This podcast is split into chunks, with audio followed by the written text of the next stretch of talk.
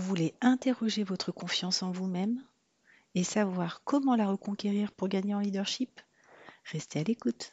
Bonjour et bienvenue dans le podcast En Puissance, le podcast qui nourrit les top managers au service de la transition managériale et de gouvernance.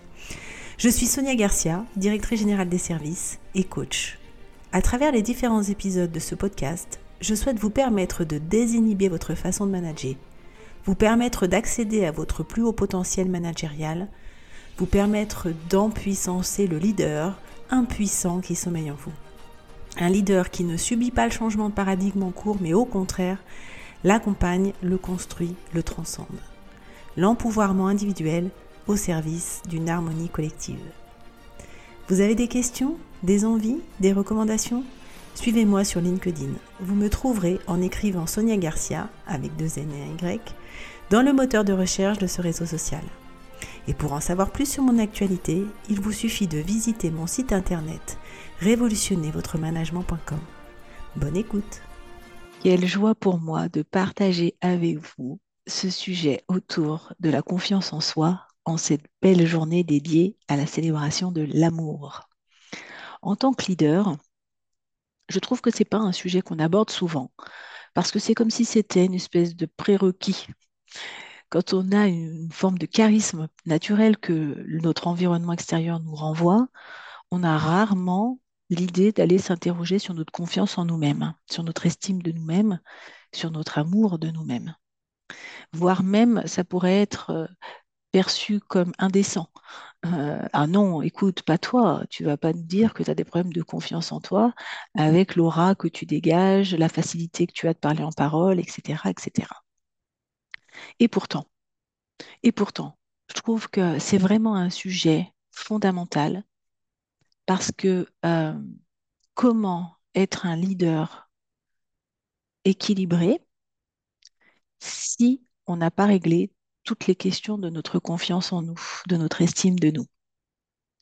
Je crois fondamentalement que c'est une sorte de passage obligé pour tout le monde de s'interroger sur notre rapport à notre confiance en nous-mêmes.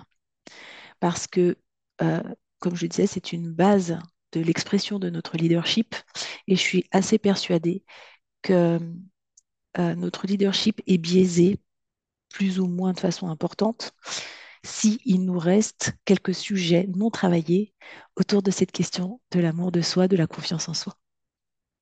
Alors avant de démarrer dans le vif du sujet, je vais quand même me présenter à vous. Je suis DGS et coach. Si vous êtes en train d'écouter ce podcast, c'est que normalement vous le savez parce que c'est comme ça que je me présente le plus souvent. Mais en fait, quand on se présente, il y a tellement de façons de le faire, il y a tellement de choses qu'on pourrait dire. En tout cas, ce que j'ai envie de vous dire, c'est que je suis attachée principale, détachée sur un emploi fonctionnel de DGS. Je trouve que c'est important parce que ça veut dire de moi que j'ai passé des concours et examens avec toujours cette idée d'apprendre, de progresser, de me confronter, d'être pas en compétition, mais d'avoir ce rapport un peu compétitif du concours, de soi à soi. Ça veut aussi dire que j'aime prendre des risques parce que j'estime que quand on est DG, c'est plus cohérent de mon point de vue d'être détaché sur emploi fonctionnel. J'ai envie de vous dire que j'ai un DESS de droit public parce que ça dit de moi que je suis une juriste et c'est pas rien parce que je crois que j'ai à peu près, je coche toutes les cases du juriste stéréotypé, c'est-à-dire j'aime bien quand les choses sont bien faites, sont carrées, légales et bien correctes. Voilà. Mes valeurs primordiales et fondamentales les plus fortes sont le respect, l'innovation et l'évolution. Pour moi, c'est vraiment important d'être dans cette démarche d'évolution permanente en innovant. Et ma valeur respect, elle se retrouve aussi bien dans le respect des autres, dans le respect de la règle et aussi dans le respect de soi. J'ai la chance d'avoir 3 enfants. Et ça, ça dit de moi aussi, je crois que je suis une challengeuse parce que avoir des enfants, c'est un vrai chemin, je trouve, un vrai chemin d'apprentissage. Je dis souvent, mais je crois que ce sont mes meilleurs maîtres, mes trois enfants, qui m'ont fait voir la vie autrement et bouger des lignes en moi qui étaient quand même bien ancrées. Et j'ai la chance aussi de pouvoir échanger avec vous et vous faire du retour d'expérience et puis exprimer mon point de vue à travers mon blog qui s'appelle « Révolutionner le management ». Et je crois aussi que c'est important de préciser que ces casquettes de DGS, de coach, auxquelles j'ajoute celle de blogueuse, je le vis plus comme une vocation qu'un métier. Pour moi, ce sont trois éléments qui me nourrissent et qui s'entretiennent les uns les autres. Parce qu'avec ma casquette de DGS, j'expérimente dans la vraie vie, je me confronte à des élus, à des équipes, à des administrés, à des lois étatiques à mettre en place du jour au lendemain sans forcément d'anticipation, à des contraintes budgétaires, à des contraintes managériales, etc. Et pour moi, c'est important d'expérimenter ce qui me semble être fonctionnel. Voilà. En tant que coach, ça me permet de transmettre et d'inspirer en disant voilà ce qu'il est possible de faire, voilà comment on peut faire différemment, voilà comment on peut faire tout court. Et si ça peut aider, intéresser, inspirer, eh bien, c'est tant mieux, c'est super. Et puis, ma casquette de blogueuse, c'est plus pour moi, pour apprendre et comprendre. Parce que quand je suis dans cette dynamique-là de blogging, je lis des articles, des livres, je vais chercher, je creuse, je m'interroge. Et ça nourrit ma pratique de DGS, qui nourrit ma pratique de coach. Pardon. Et je me rends bien compte que tous ces éléments concourent à m'aider à donner plus de pouvoir individuel à chacun, à moi déjà, et à chacun, en tant que DGS, à mes équipes, aux administrés quand on met en place des concertations publiques, etc. En tant que coach, eh bien, aux personnes que j'accompagne, et puis en tant que blogueuse, aux personnes qui me lisent. Et ça, je vois bien que ça nourrit mon ikigai, ça nourrit ma raison d'être. Et c'est follement réjouissant. Donc, ce sujet de la confiance en soi, où est-ce que vous en êtes? Est-ce que vous avez besoin de la conquérir, de la reconquérir? C'est ce qu'on va voir ensemble. Alors d'abord, une définition.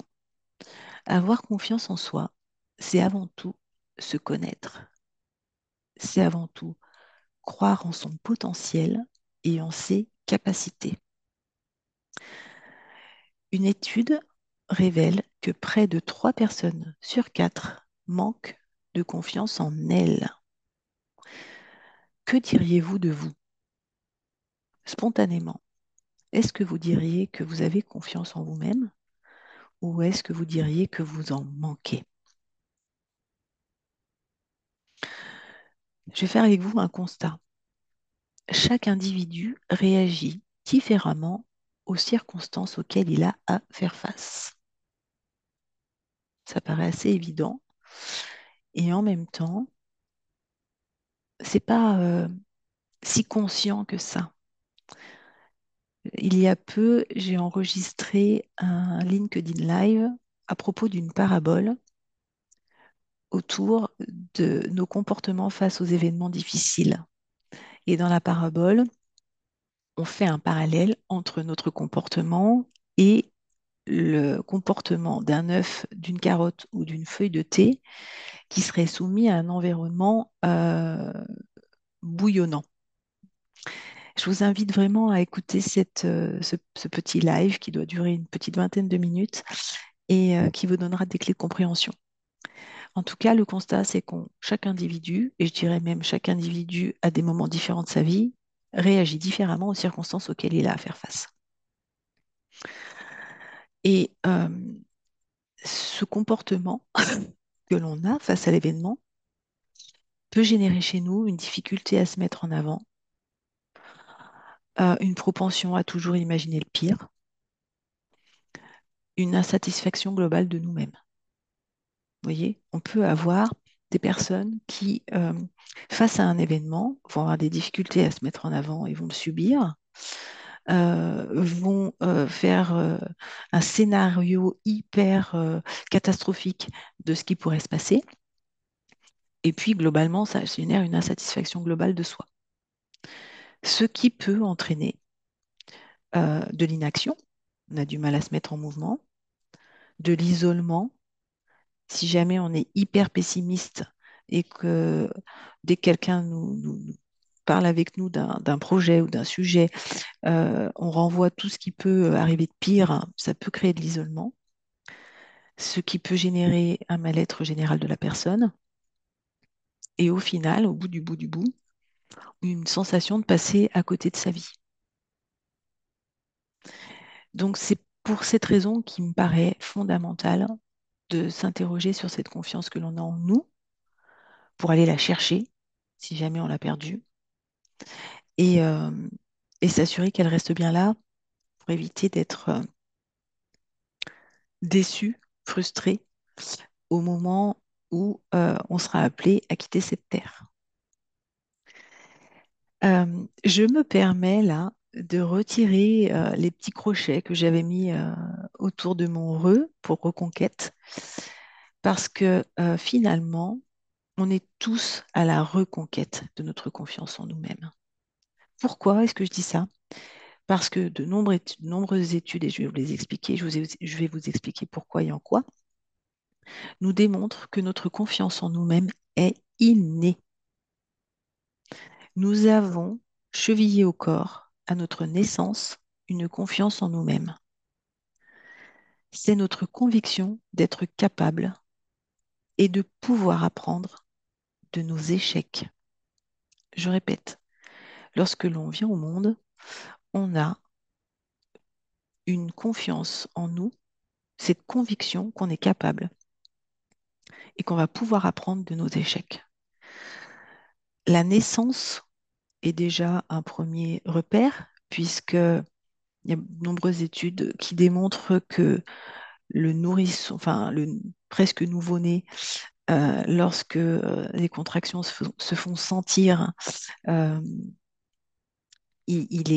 peut imaginer hein, dans le noir, il est dans un environnement qui jusque-là l'a nourri, protégé, réchauffé, apporté, répondu à tous ses besoins en instantané. Et là, cet environnement devient insécure. Il comprend que cet environnement l'expulse en fait. Hein. Il sent les contractions, il se sent poussé vers, mais il ne sait pas où. Il y a eu des études qui démontrent qu'un certain nombre de bébés, à ce moment-là, que nous étions nous tous, pensent que c'est la fin et que c'est la mort en fait qui nous attend, qu'on va mourir. Et en fait, on ne meurt pas, on est. On vit dans un autre environnement, une autre vie. On grandit, on apprend, on se développe. Et ça, on le conscientise. Hein. Enfin, on le conscientise. En tout cas, on l'intègre, on l'engramme, je devrais même dire, dans nos cellules. Et donc, on se sent capable de tout. Si on ajoute à ça, alors là, c'est moi qui le dis, je ne sais pas s'il y a des études qui le démontrent, mais... j'entends tellement souvent des coachs dire nous sommes tous des personnes formidables et uniques et extraordinaires, puisque sur un potentiel de plusieurs millions de chances, c'est nous qui sommes nés de la fusion d'un spermatozoïde et d'un ovule. Alors l'ovule, il n'y en avait qu'un, mais des spermatozoïdes, il y en avait des millions. Et au final, c'est nous qui sommes nés. On a plus de chances aujourd'hui de gagner au loto que de naître de cette combinaison spermatozoïde-ovule. Donc, si on a dans notre inconscient une petite part qui se rappelle de ça aussi, en fait, on se sent galvanisé, le champion des champions, quoi.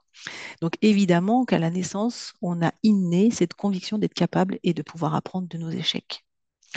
Et un autre exemple pour en finir, ce serait l'acquisition de la marche, où tous en tant que bébé, on apprend, on est confronté à cette acquisition de la marche, et franchement, ça ne doit pas être simple quand on y pense, de passer de cette stature quasiment sans mouvement parce qu'on a encore pas les muscles et le squelette suffisamment musclés et armés pour pouvoir se lever. Et les premières étapes, en tant que parent, j'ai des souvenirs de cette petite tête qui commence à bouger. Alors on dit, est-ce qu'il arrive à tenir sa tête? Ça, c'est le premier signe. Et puis on commence à lever nos jambes, on peut bouger nos bras. Au bout de quelques mois, on essaie de se retourner. Ensuite, on marche à quatre pattes. Ensuite, on arrive à se mettre sur ses genoux.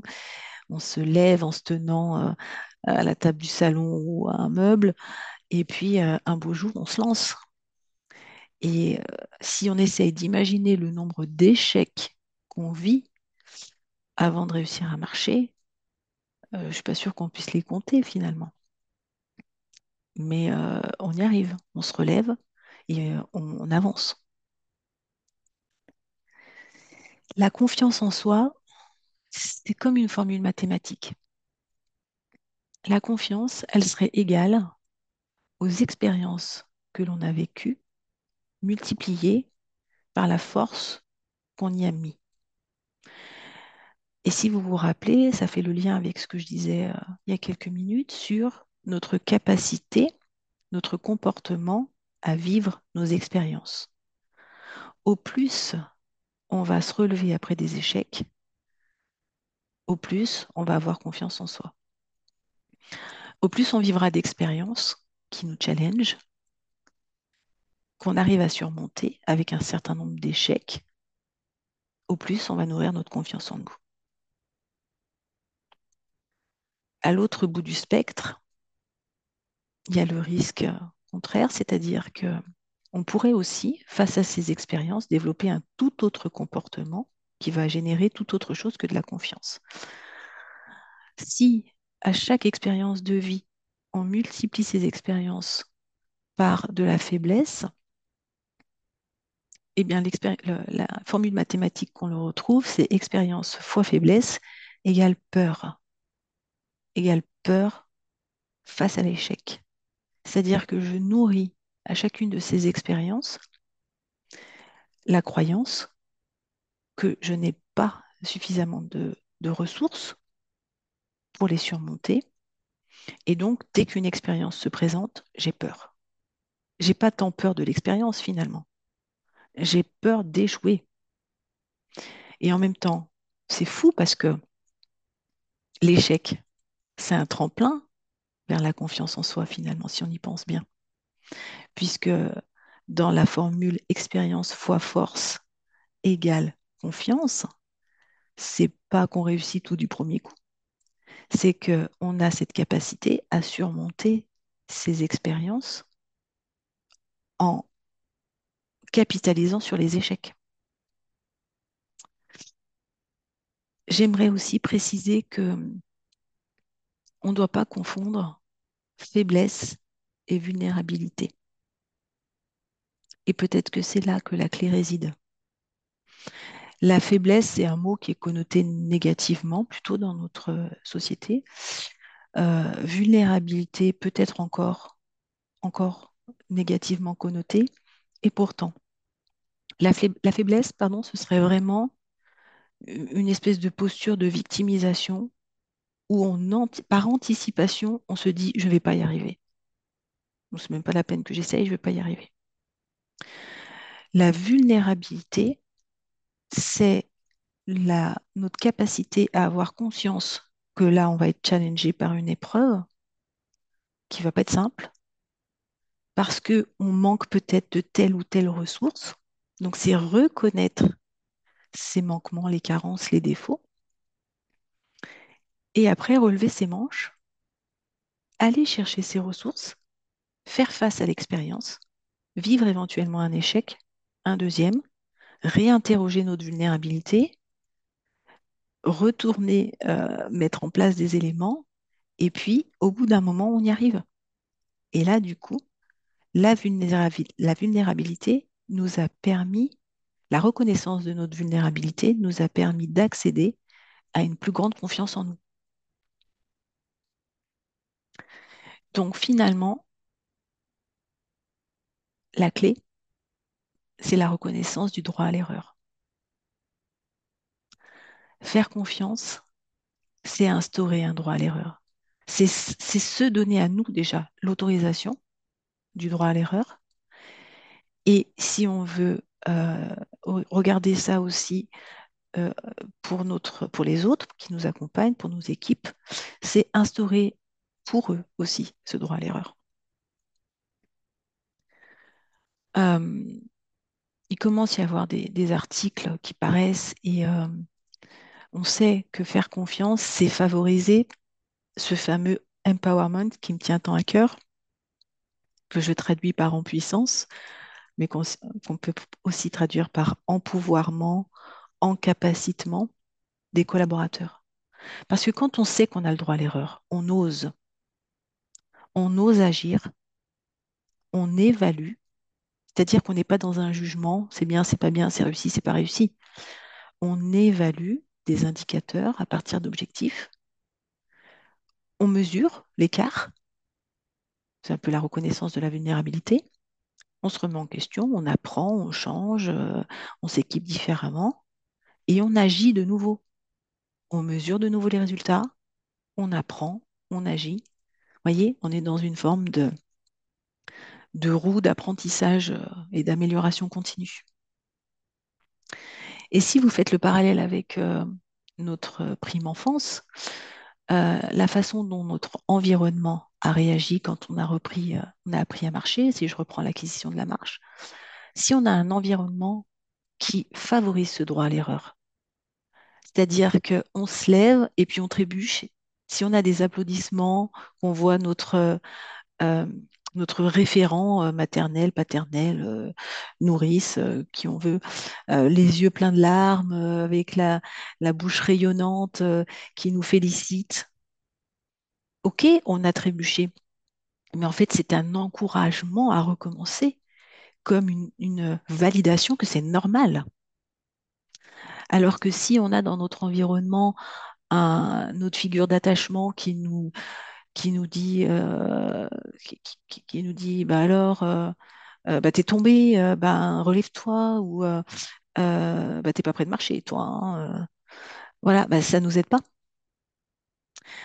Et évidemment que l'environnement dans lequel on a vécu nos premières expériences qui ont conduit donc inévitablement à vivre les premiers échecs influencent beaucoup sur la solidité et la nature de notre confiance en nous-mêmes.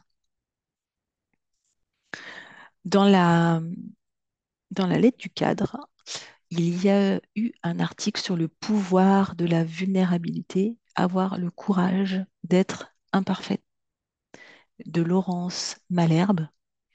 Et c'est un article que j'ai trouvé fort intéressant parce que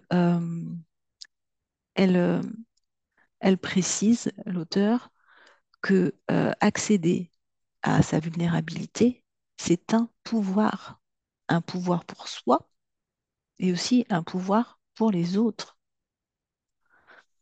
Et dans la mesure où on est challengé aujourd'hui par un environnement ultra incertain, il est évident que le nombre d'expériences que l'on vit au quotidien est multiplié par un chiffre que, je ne sais pas, peut-être par 2. Et forcément, au plus on développe notre force, au plus on développe notre confiance. Alors que si l'on vit cette multiplication d'expériences comme autant d'échecs qui nourrissent la faiblesse et la peur, eh bien notre confiance en soi, en nous, elle chute de façon vertigineuse. Donc, faire don de sa vulnérabilité est un cadeau qui est fait par un manager à ses collaborateurs. C'est une citation qu'on trouve dans l'article. Et pour l'avoir expérimenté, je trouve que c'est vraiment ça, quoi. Parce que faire état de quelque chose qu'on ne sait pas, qu'on ne sait pas faire, on n'a pas la réponse, on n'a pas la décision, mais on assume, on a le courage à ce moment-là d'être imparfait, ça permet à l'équipe, paradoxalement, d'être rassurée, plutôt que d'avoir un manager qui est dans une espèce de fuite en avant parce qu'il ne veut pas déverrouiller cet aveu d'imperfection qu'on pourrait associer à un aveu de faiblesse. Et l'équipe, là, par contre, est complètement déstabilisée. Parce que dans le langage non-verbal et dans notre attitude, nos collaborateurs voient bien qu'il y a un truc qui ne va pas. Et je me suis rendu compte, à titre personnel, qu'à chaque fois que j'ai assumé d'exprimer une vulnérabilité, alors on peut l'appeler une faiblesse, hein, eh bien, j'ai gagné derrière en puissance, vraiment. Donc, le titre, le pouvoir de la vulnérabilité, je l'ai vraiment expérimenté et je suis convaincue de son existence.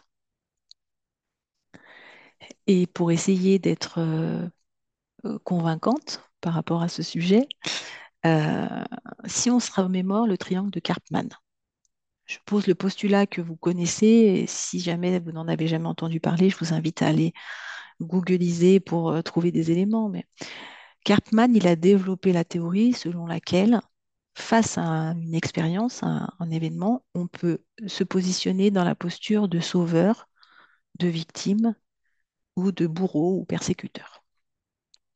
Le sauveur, c'est celui qui va être serviable, qui va être toujours là pour aider, qui va essayer d'accompagner les équipes, voilà.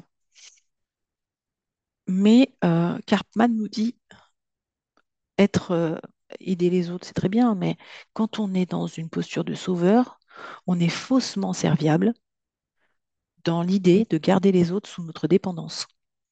C'est un comportement plutôt pas équilibré, non équilibré, qui garde les collaborateurs ou les personnes avec lesquelles on travaille sous une espèce de dépendance parce qu'on conserve les informations, par exemple, dont les autres ont besoin jusqu'à ce qu'on se rende compte que ça leur manque. Et puis là, tiens, hop, on sort la cape du super-héros, on leur donne l'information.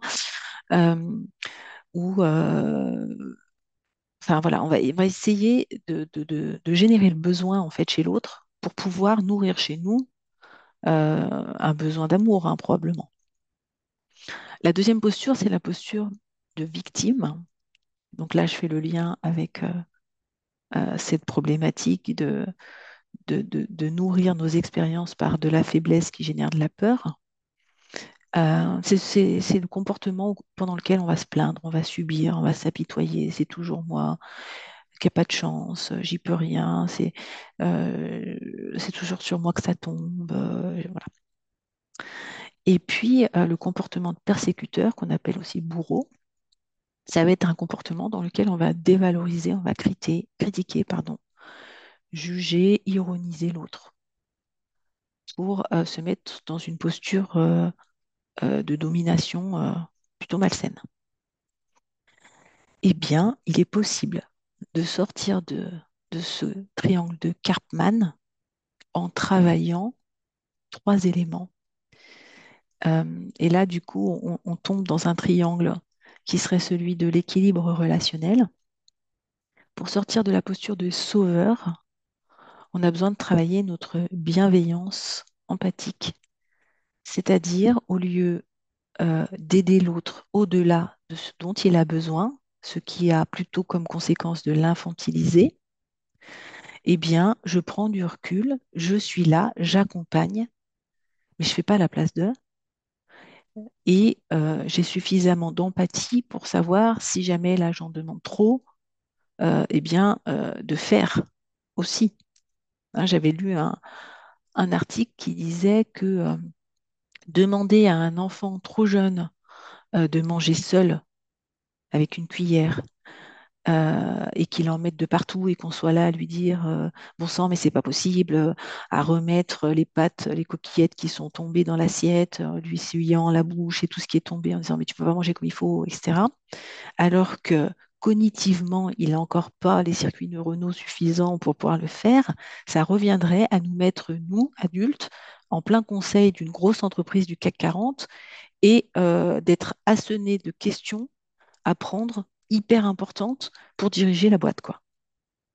C'est insupportable. Donc, quand on veut être bienveillant, on doit aussi avoir conscience des possibilités de l'autre et d'aller jusqu'à la limite pour le pousser à aller plus en avant, mais pas trop. Ça, c'est pour sortir de la posture de sauveur. Pour sortir de la posture de persécuteur, on doit travailler notre affirmation de soi. Et souvent, l'affirmation de soi, elle est liée à la confiance en soi. Si on a suffisamment confiance, on arrivera à s'affirmer. Donc, je sors de cette posture de persécuteur dès lors que je suis en capacité de m'affirmer. Et pour le sujet qui nous intéresse plus encore aujourd'hui, pour sortir de la posture de victime, la clé, c'est d'assumer la vulnérabilité. C'est à partir du moment où on est capable d'assumer notre vulnérabilité que l'on sort de cette posture de victime. Et dès qu'on sort de la posture de victime, on reconnaît notre possibilité d'échec, on reconnaît notre droit à l'erreur, on reconnaît notre imperfection et on a la possibilité de réussir. Et du coup, de nourrir notre confiance en nous. Si j'avais un exercice à vous proposer pour savoir où vous en êtes de votre confiance en vous et la travailler, c'est un exercice que les coachs appellent la ligne du temps. C'est un exercice qui est fort intéressant pour rebalayer les événements marquants de notre vie. C'est un exercice qu'il vaut mieux faire seul, dans un environnement tranquille, quand on a le temps, parce que c'est une vraie introspection. Et la consigne, c'est de tracer sur une feuille. Alors, je propose plutôt de prendre une feuille A3, parce qu'en général, on a beaucoup de choses à écrire. Une feuille A3 en format paysage. On trace une flèche de gauche à droite. Et au-dessus, en dessous, on tire des traits hein, à la manière d'une arête de poisson pour pouvoir des lignes obliques. Et au-dessus et au-dessous. Au-dessus de la ligne, on note les événements marquants, les expériences marquantes que l'on qualifie aujourd'hui avec le recul d'heureuses, de chouettes, de magnifiques. Voilà. Et en dessous de la ligne, on note les expériences que l'on a vécues négativement, qui ont gardé, qui ont imprimé en nous une empreinte négative. On prend le temps d'écrire ces événements. On peut remonter aussi loin, aussi en amont, aussi en arrière possible que notre mémoire le permet. Et donc, on peut écrire hein, des éléments, évidemment, de l'enfance et de la petite enfance, si on se souvient, et puis éventuellement de la naissance, si on a des informations de nos parents qui nous ont dit « Alors toi, oui, quand t'es né, il s'est passé telle chose. » Parfois, on a entendu ça toute notre vie et on ne sait pas trop quoi en faire, d'ailleurs. Donc là, la proposition, c'est de l'écrire sur la ligne, au-dessus ou en dessous. Et puis ensuite, alors on peut se poser la question pour les événements qu'on qualifie d'heureux, mais aussi pour les événements qu'on qualifie de malheureux, comment est-ce qu'on a réagi face à l'expérience, qui elle finalement est neutre, hein. C'est difficile de dire ça, je sais, mais toutes les expériences qu'on vit, si on pouvait les vivre comme des expériences neutres et se dire que c'est nous qui avons le pouvoir d'agir et de nous comporter de tant de manières différentes face à cette expérience, ça changerait complètement notre ressenti de l'expérience. Et l'idée, vous comprenez, c'est de mettre plus d'arêtes de poisson au-dessus de notre flèche qu'en dessous. Donc, une fois, je disais que vous avez noté toutes ces expériences, de vous interroger. comment j'ai réagi face à ces expériences, quel a été mon comportement, de quelles ressources j'ai manqué pour les événements qui sont en dessous de la flèche, de quelles ressources j'ai bénéficié. Les ressources, elles peuvent être internes, elles peuvent être extérieures, pour vivre ces événements comme des événements heureux. Et grâce à cet exercice, vous allez pouvoir toucher à cette fameuse vulnérabilité. Vous allez pouvoir déconstruire aussi toutes les fausses croyances autour du droit à l'erreur, ou en tout cas de l'absence de droit à l'erreur, parce que si on s'interroge bien, même dans les événements qui sont au-dessus de la ligne, on a eu des échecs, des difficultés. C'est rare qu'on ait une ligne droite sans aucune embûche. Mais à ces moments-là, on a eu les clés, on a eu la ressource externe, interne, peu importe, qui nous a permis de passer le cap. Et donc cet exercice, ça vous permet de lister vos ressources, les ressources que vous avez, auxquelles vous avez déjà fait appel, les ressources peut-être que vous n'avez pas encore, mais que vous pouvez acquérir. Et ça change tout. Ça change tout face à la prochaine expérience que vous vivrez. Donc, moi, j'ai envie de dire, pour vous donner des clés concrètes dans cet épisode, c'est que il y a 4 piliers de la confiance en soi. Ce que l'on est, ce que l'on dit, ce que l'on fait et ce que l'on pense. S'il y a une congruence, un alignement, une logique entre ce qu'on pense, ce qu'on fait, ce qu'on dit et qui on est, notre confiance en nous, elle est décuplée. Parce que c'est parfois dans nos... Comment dirais-je, dans ce rapport de nous à nous, où on n'est pas fier de nous, qu'on peut nourrir aussi un problème de confiance en soi et de mésestime de soi. Donc, est-ce qu'il y a une congruence entre ce que je suis, ce que je dis, ce que je fais et ce que je pense? Et pour vous aider à répondre à cette question, pareil, petit exercice de coaching qui est extrêmement puissant. Prenez le temps de vous poser 3 fois la question « De quoi je fais semblant ?» Vous posez la première fois la question, vous notez la réponse. « De quoi je fais semblant ?» Ok, vous vous reposez une deuxième fois la question. « De quoi je fais semblant ?» Normalement, la réponse, elle sera différente et elle sera plus profonde. On viendra chercher quelque chose de plus profond. Troisième fois. De quoi je fais semblant. Et en ayant posé ces 3 réponses, vous aurez des clés de compréhension sur votre congruence ou défaut de congruence entre qui vous êtes, ce que vous dites, ce que vous faites et ce que vous pensez. Et vous pourrez commencer à poser des petits pas, pour ramener une congruence. Je pense qu'il est aussi important que je vous dise la différence que je fais entre la confiance en soi et l'estime de soi. Je suis assez convaincue que, comment dirais-je, on a tout élément a une polarité plutôt positive, une polarité plutôt négative. Pour le dire autrement, il y en a qui disent polarité féminine, une polarité masculine, ou alors une polarité yang, une polarité yin. Et clairement, la confiance en soi, c'est notre polarité yang, c'est-à-dire l'image que l'on donne à voir de l'extérieur. Notre confiance en nous est liée à ce que l'on vit à l'extérieur. Et l'estime de soi, elle est connectée à notre polarité yin, c'est-à-dire ce que l'on vit à l'intérieur. Donc, la question est finalement double. Quand je me comporte dans le monde extérieur, est-ce que j'ai confiance en moi? Est-ce que les autres me renvoient l'image de quelqu'un qui a confiance en lui? Et quand je suis moi avec moi,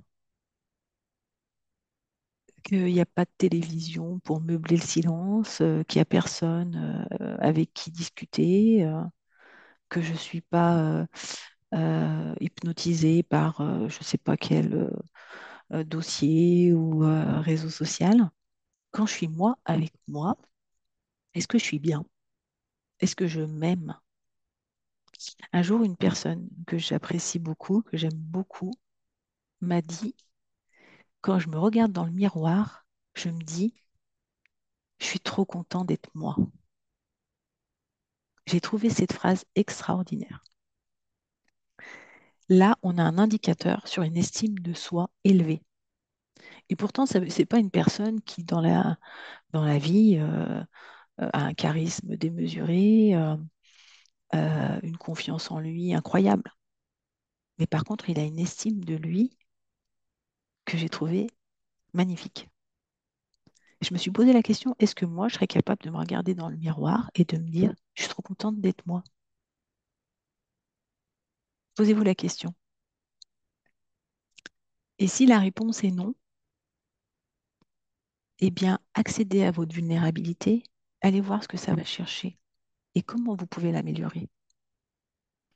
Il y a quelques mois, je ne sais plus à quelle occasion, fête des mères, je crois, j'avais posté sur LinkedIn un post et sur l'image que j'avais créée, j'avais noté « Je m'aime ». J'avais été capable d'afficher ça sur ce réseau social. Et je suis capable aujourd'hui de dire « Je m'aime ». Avec toutes mes imperfections, avec qui je suis, mais j'ai une estime de moi qui est bonne.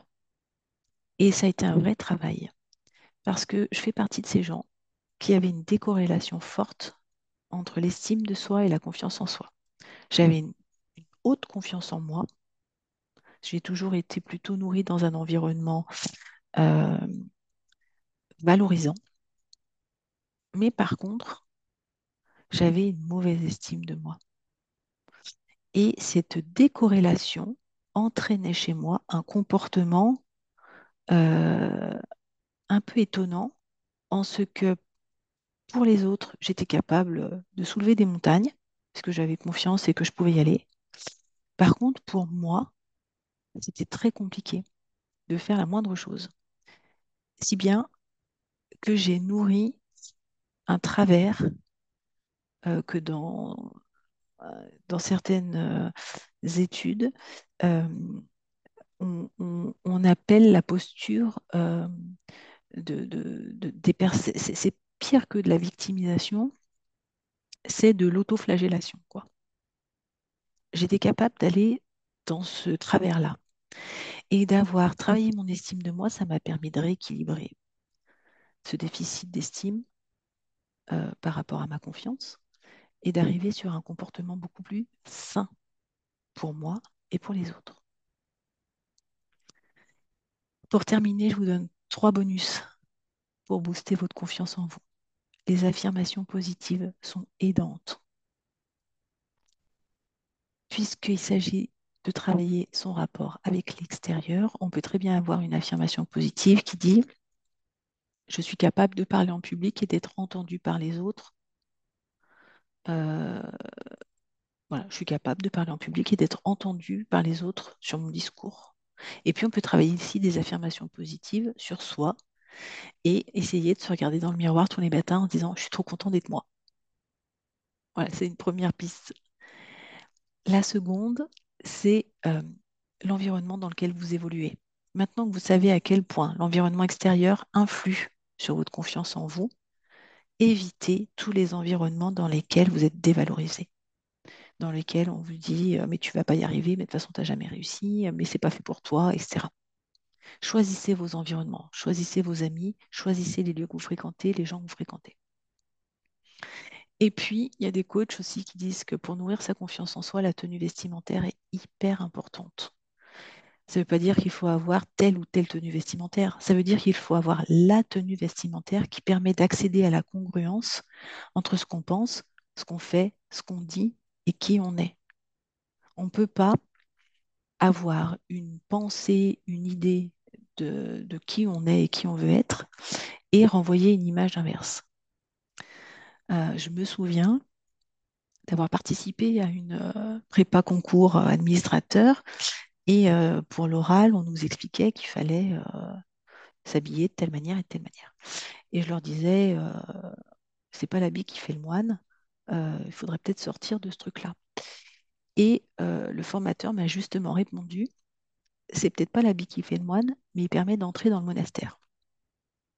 Et là, ça m'a fait un petit électrochoc et je me suis dit, oui, si tu n'as pas une tenue vestimentaire qui est congruente avec ton objectif, tu ne renvoies pas l'image de quelqu'un qui a confiance. Donc, petit tips, la tenue vestimentaire n'est pas à négliger. Donc, voilà ce que je voulais partager avec vous dans cet épisode. Je vous souhaite de poser les petits pas parce que je vous ai donné pas mal d'exercices et de pistes pour aller travailler votre confiance en vous, votre amour de vous, votre estime de vous et rayonner un leadership congruent et équilibré avec vos équipes. Je vous dis à très bientôt. Si vous avez aimé ce podcast et que vous voulez m'encourager à continuer, je vous invite à mettre 5 étoiles à partir de votre téléphone sur Apple Podcast ou sur votre plateforme d'écoute préférée. Vous pouvez aussi partager l'épisode avec votre entourage si vous pensez que cela peut les intéresser. Et si vous avez envie d'aller plus loin, je vous invite à me retrouver sur mon site internet révolutionnezvotremanagement.com ou sur LinkedIn. En attendant, je vous dis à bientôt pour un nouvel épisode.